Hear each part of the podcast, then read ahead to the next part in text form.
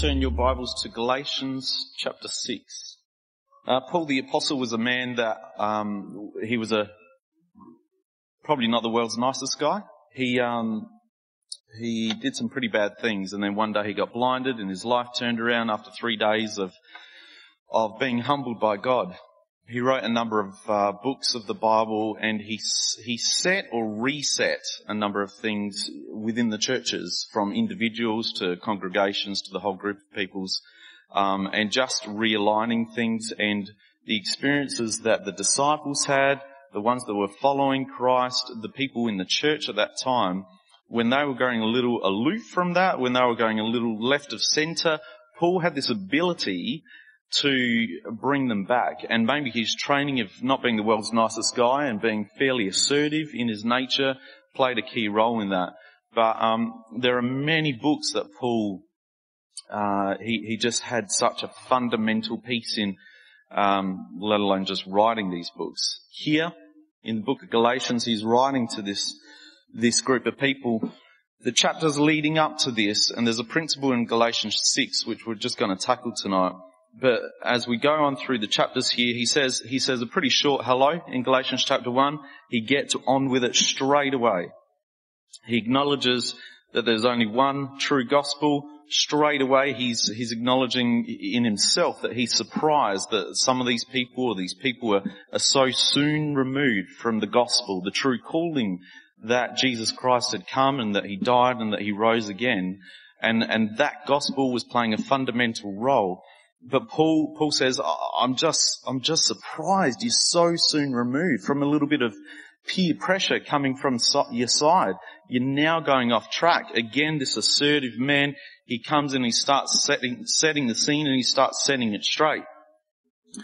Galatians chapter 2, he's had this, this, this chapter amazes me. In, in, my little mind, it's up there with, um, maybe in my top 10 chapters within the Bible, two very strong men of God. One walked on water, one followed Christ. He was, he was taken from fishing.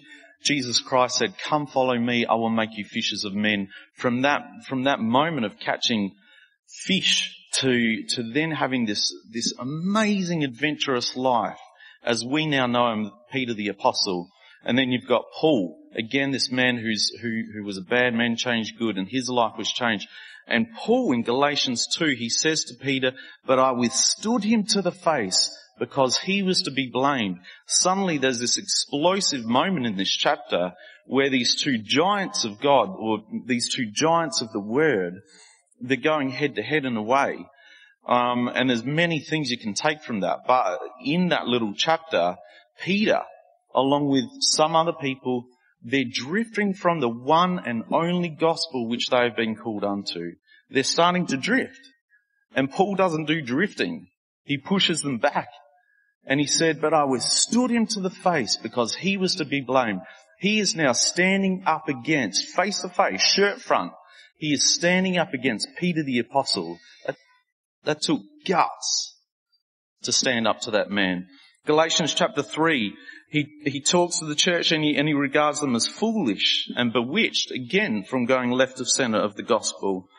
He starts then talking about the principle of freedom and liberty through Jesus Christ and that Jesus Christ laid down his life and, and, and where Paul is going in here and he moves into it in the next chapter, in chapter five, he's talking about when, when you've been called unto liberty, and you have this wonderful life ahead of you, a, future that you cannot imagine that Pastor Steve was referring to, and you have that in the grasp of your hands.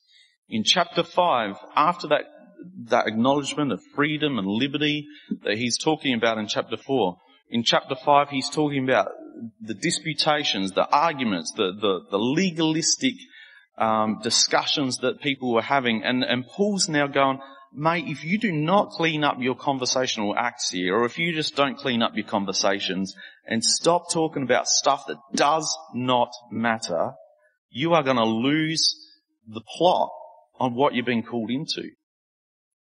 And that plot is freedom and liberty and, and, and not, not that you're a free agent and a gypsy in this life, but you're not held anymore by the sins of this world, by the by the way that the world will conduct themselves in the social setting, um, the, the way things are done. Jesus Christ, in, in, a, in a humble man, he was proclaimed a king by, by people. But yet he put that to the side and Jesus, through his 33 years of living, he showed what manner of life we can lead to have peace, which you will not find in the world, to have fulfillment, to have purpose, to have freedom and liberty and all these things. And Paul in chapter 5, he's saying you seriously need to get your act together and stop having these conversations because that liberty, that freedom, that peace, all that stuff, you are to lose it. Chapter 6 comes along. And as you can see with Paul, he doesn't pull any punches. Paul doesn't pull any punches. Pardon the pun. I, I was, um, this is where I spent my early days at the Vogue Theatre, so I've had put up with Pastor Steve's dad jokes for many, many years. Or, I'm not sure what else you call them, dad jokes or whatever. Galatians chapter 6. I've been put in my place. So there's this prelude that Paul is saying. And in verse 1 it says here, just a few verses, Brethren, if a man be overtaken in a fault, ye which are spiritual restore one in spirit of meekness, considering thyself, lest thou also be tempted. When someone's done something wrong, have your spiritual mind on because none of us are perfect. Bear ye one another burdens and fulfill the law of Christ. Put up with yourself and put up with others because as much as we're not perfect, the ones around us also aren't perfect. For if a man think himself to be something when he is nothing, he deceiveth himself. But let every man prove his own work, and then and then he shall have rejoicing in himself alone, and not in another. For every man shall bear his own burden, or he, he will put up with himself. Let him that is taught in the word communicate unto him that teacheth in all good things. Be not deceived. God is not mocked, for whatever a man soweth, he shall also reap. For he that soweth to the flesh shall of the flesh reap corruption, for he that soweth to the Spirit shall of the Spirit reap life everlasting. And let us not be weary in well doing, for in due season we shall reap if we faint not. The title of my talk is You Get What You Give. And, and Paul throughout these five chapters, he's given the prelude and he's given a fairly assertive prelude and in here he is saying that what you give in life is what you get. And it's depending where you will sow that you will reap those benefits, you will reap those rewards, or you will reap the con- complete opposite of those things. The Amplified in verse 7, 8 and 9, it says, do not, do not be deceived. God is not mocked. He will allow himself, he will not allow himself to be ridiculed, nor treated with contempt, nor allow his precepts to be scornfully set aside. For whatever a man sows, and this, this and this only is what he will reap. For the one who sows to the flesh, his sin capacity, his worldliness, his disgraceful impulses will reap from the flesh ruin and destruction, but the one who sows to the spirit will from the spirit reap eternal life. Let us not grow weary or become discouraged in doing good, for at that proper time we will reap if we do not give in. If we do not give in. If we do not faint, it talks about in Isaiah chapter 40. If we keep going, if, if we're ready to have ears, when Paul pulls us back into center, when Paul goes and, and corrects us, let us be the ones that are happy to be corrected when need be, that we know and we understand that whatever we sow, we will reap. And therefore we want to be pulled back into the center because we do not want to reap the negative side of that that we read in verse 8. But we want to reap the positive stuff. We want to reap the blessings that God has given us or that He's put it out on His hand for us. And that is what we want to partake of. What this book is not about, it's not about, it's not about never going outside of your box in life.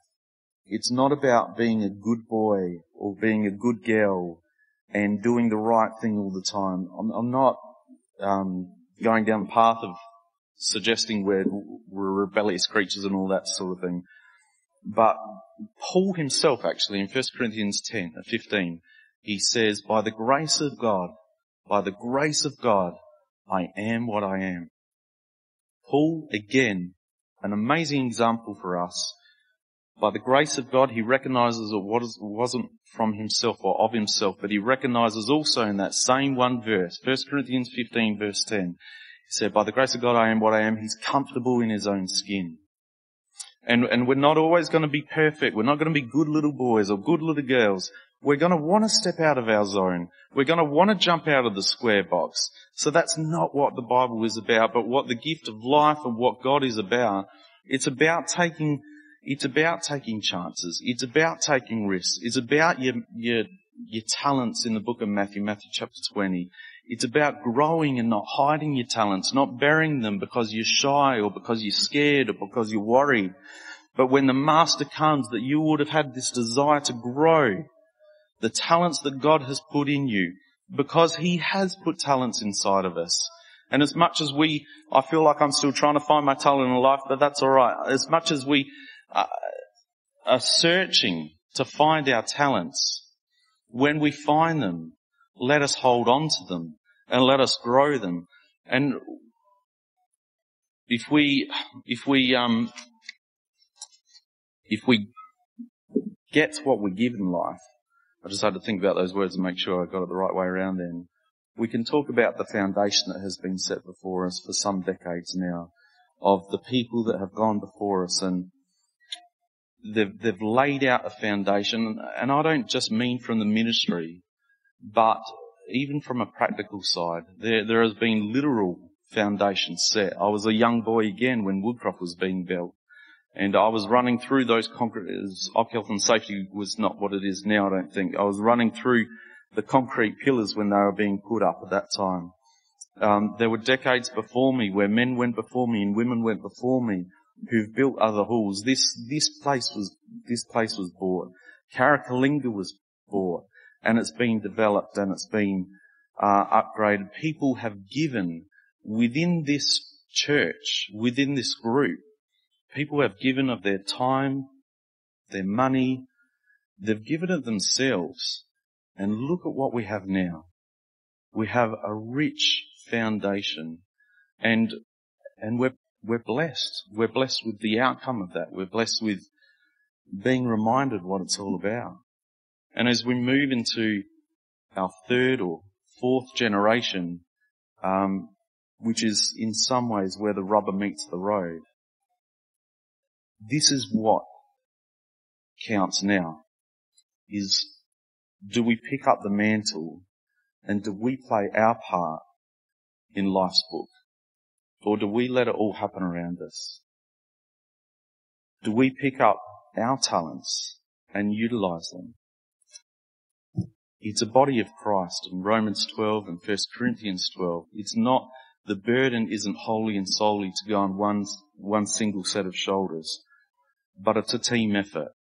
And as it, as, as it has gone in the decades before us of people grouping together, and you know, from when it was half a dozen people many, many days ago, those people, I suspect, would not have imagined the wonderful strong fellowship that we have now. So as we move into this time of, you know, we're coming out of this isolation, semi coming out of it, or we're coming out of it, and we've had a chance to spend with our time with our families. We've had a chance just to spend time with God. But let us put our hand to the plough. Let us pick up our responsibilities in all this. When I, I just, I, I can't help think to myself sometimes that you only get one life. And with that thought in mind, do we give it all with God? Do we let the ones around us take the responsibility? They will reap the rewards and they will reap the blessings and we just coast. Is, that the right mentality is that the right mentality that God would want? Is that the right mentality when you dig deep inside yourself that you would want? You know, when we're young and we're young children, we, many of us, we want to make a difference in the world. We grow up and we want to be a firefighter and make a difference to our community and put out fires or we, we just have these hopes and dreams. And that's when we're young and our heart is young and we see no red tape and we see no restrictions. And, and we want to make a difference in the world. What if that God has given us through, through this pattern that is laid out in the Bible, what if He has given that to us on a platter? And, and He has actually said, you're actually making the greatest difference anyone could ever make in the world at any time. You are working on people's souls. From the gardening to the setting up of our 2020 COVID restriction environment to shepherding to playing musical instruments, the, the body of Christ, let us come together and use our talents and work for God knowing that we get one life and one life only and we're going to make the most of it. Let's go to the book of Jonah. Jonah, um, chapter 1. There's some characters in the Bible which are just so incredibly relatable to us. Um, and Jonah is certainly one of those characters. If we just go through a story here, um, now, um, do you know what I might do? I might cut this right down because I reckon I was talking for a bit too long already. Um, Jonah, God is called Jonah. Jonah, um, he says go to Nineveh. Jonah goes the other way. He's on a ship. Um, the ship's gone crazy because the ocean's gone crazy. Um, it's almost like they pick out straws, saying who's who's the dud in this group. Um, Jonah gets the straw. They go, "You're the dud. What have you done?" He expresses that God sent him on a mission, and he went the opposite way. They throw him off, and he gets in a in a whale's belly, as happens. Um, in Jonah chapter 2. Then Jonah prayed unto the Lord, um, the Lord his God out of the fish's belly and said, I cried by reason of mine affliction unto the Lord and he heard me. Out of the belly of hell cried I and thou heardest my voice. For thou hast cast me into the deep in the midst of the seas. This is Jonah talking to God. And the floods compassed me about and the billows and thy waves passed over me. Then I said, I am cast out of thy sight. Yet I will look again toward the holy temple. Just read these couple of verses here, five and six. The waters compassed me about, even to the soul. The depth closed me round about. The weeds were wrapped about my head. I went down to the bottoms of the mountains. The earth with her bars was about me forever. Yet thou, yet hast thou brought up my life from corruption, O Lord my God. When my soul fainted within me, I remembered the Lord. He is so human in this moment. He's given this, this responsibility, um, and, and commitment and he flees from it. And, and he's found himself in this deep, dark place. And this is where either true pride or true repentance comes to life. And he is truly repentant. Verse 5 and 6, the depth closed me round about, the weeds were wrapped around my head, I went down to the bottom of the mountains. The weeds were wrapped around my head. 2020 and particularly, particularly this year, it's an ever growing epidemic. It's not COVID, but it is ever growing epidemic and it is mental health around this world. And, and Jonah, in, in a sense, he is expressing in, in maybe olden school terminologies, he's expressing that. He, he's done his own heading in a way. And he is suffering in his own headspace. Yes, he's physically suffering. I've never been trapped in a, in a whale myself. Um, and I can't imagine the stench. So there's the physical aspect. It's gross. But mentally here, this guy, he's put it out on a limb to us in, in words here. And he has said, the weeds are wrapped around my head. He cannot get this straight the pressure and, and the magnitude of what has happened to him, he's suffering and he cannot correct it. He only was able to correct it through repentance to God. He was only able to correct it through going through this and then reconnecting with God, as you see in verse 7. And there lies the victory. Somehow God taps the whale on the shoulder or on the fin and the whale spits him out and Jonah gets another attempt. And Jonah then, and God tries him again. He says, get in there. And Jonah gets into the town and he saves the people. But if you watch Jonah's character through this story, if you watch his character, he then goes down in, into himself again. And, and he wishes that everything would just close in on around him. He, he finds himself under a, an obscure kind of plant or tree later in the book, and he just wants to escape himself. This human nature that is expressed in Jonah. The one thing that will stop us from giving what is right in life is ourselves. It isn't really the restrictions around us. Let me rephrase that. It often isn't those things. It's often just here. And, and Jonah in, in such a, a human way, he displays what it's like to be trapped in here. And that only with reconnecting with his savior I mean, verse 7 might be a highlight verse for you, one worth colouring in, only worth, uh, only reconnecting has he been able to refine himself again.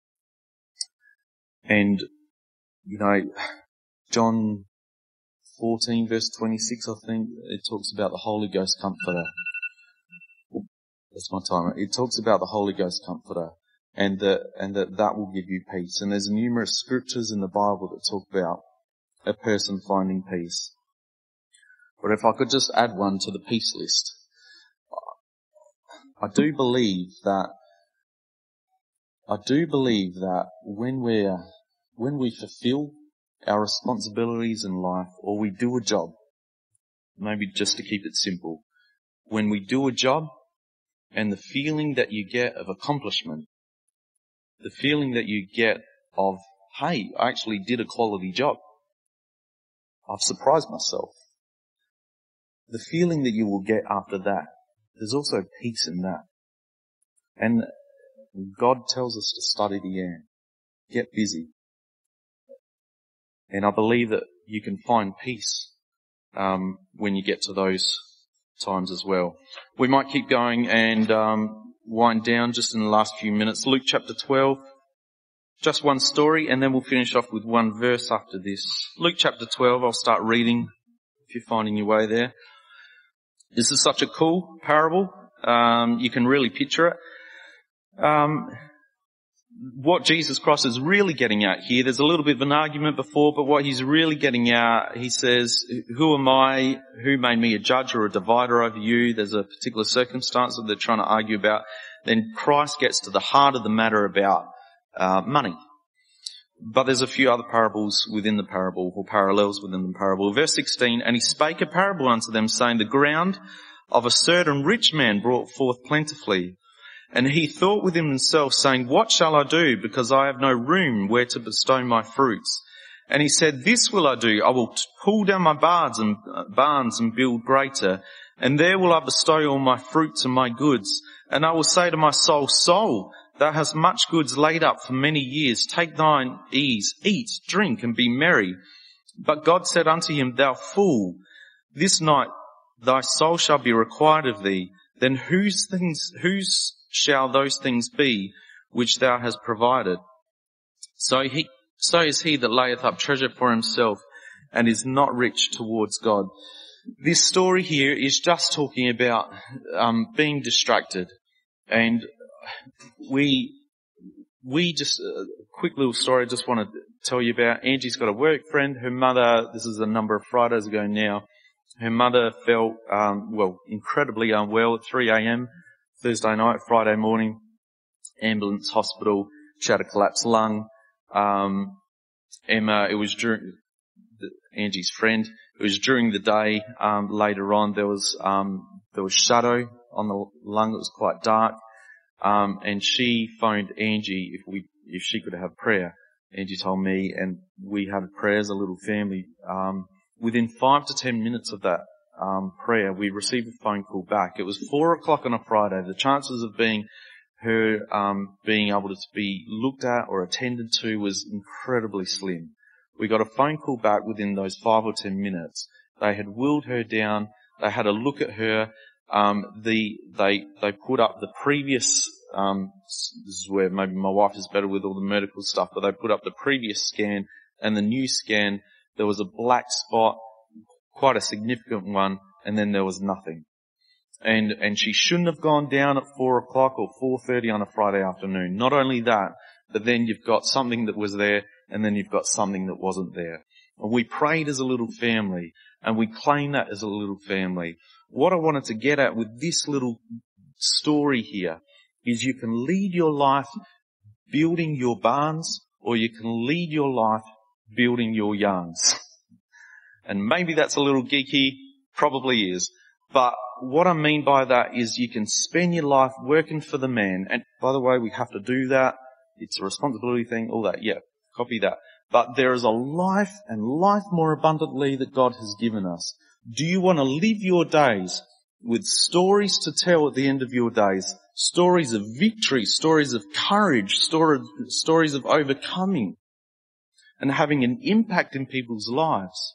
Or do you want it to just be in that square box where, yeah, we've got our barns, but you know what? You fool.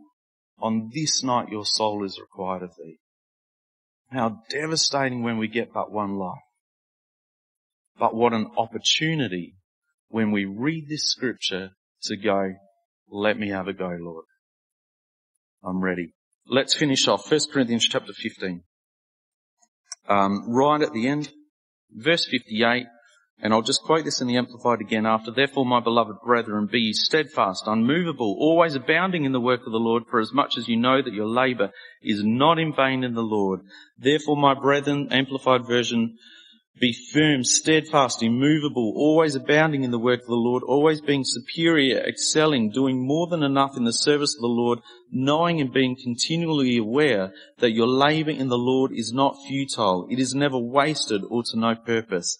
This has been a really helpful verse for me because we don't, throughout my years, because we don't go out to try and uh, big note ourselves in the Lord. Often our work in the Lord is, is quiet and a lot of us are happy with that. We're not looking for the big brownie points that, that sort of you would go after in the corporate world or, or whatever else. But the Lord sees it. And, and he says it's not in vain that there is a purpose. There's Mark Twain. He, he has said a quote. He said, the two most important days in your life are the day you are born and the day you find out why. Enjoy the path unwinding of life. Grow your talents as we come out of this COVID isolation period, as we start coming back together, my contention is challenge your own mindset. Challenge yourself. Don't overthink and underdo about what is right. Attack it like Paul did. Overdo and underthink and, and fulfill your purpose. Fulfill what your responsibility in Christ is. And there you will find peace, and all the great wonderful things that God gives us. Amen.